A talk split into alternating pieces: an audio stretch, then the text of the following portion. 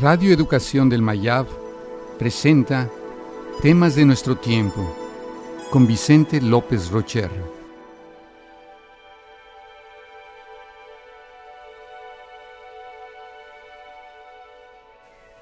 La compasión. Compasión es pasión compartida. Supone abrirse al sufrimiento del otro, compartirlo. Es una actitud mental basada en el deseo de que los demás se liberen de su propio sufrimiento. Está asociada con un sentido de compromiso, responsabilidad y respeto a los demás. Es un sentimiento de conexión. La compasión constituye la base de la supervivencia humana. Es el verdadero valor de la vida.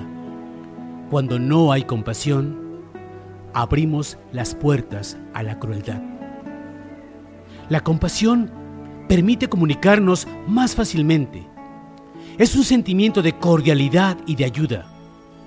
Genera un espíritu de amistad en el que desaparecen los sentimientos de temor e inseguridad.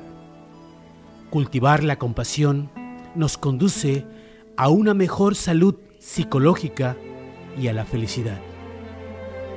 La tendencia a establecer estrechos vínculos con los demás, actuando en favor del bienestar colectivo, está en la naturaleza humana, por haberse forjado en un remoto pasado, cuando aquellos que pasaban a formar parte de un grupo tenían mayores probabilidades de supervivencia. Todos los seres humanos poseen la semilla de la compasión, que florecerá en condiciones adecuadas. No nacimos con el propósito de hacer daño a los demás. Se rechaza la teoría de un comportamiento agresivo innato.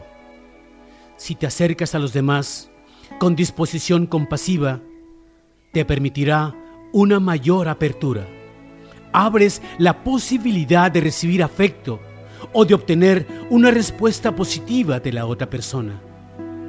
La pérdida de la relación interpersonal se encuentra en las raíces de las experiencias de temor, tristeza e inseguridad. Los seres humanos anhelamos la intimidad. Centramos nuestra energía en encontrar a esa persona que puede curar nuestra soledad. La compasión es el camino. En ella reconocemos que ese otro ser desea tanto como nosotros, el amor, la caricia, la ternura y está dispuesta a compartir nuestra pasión.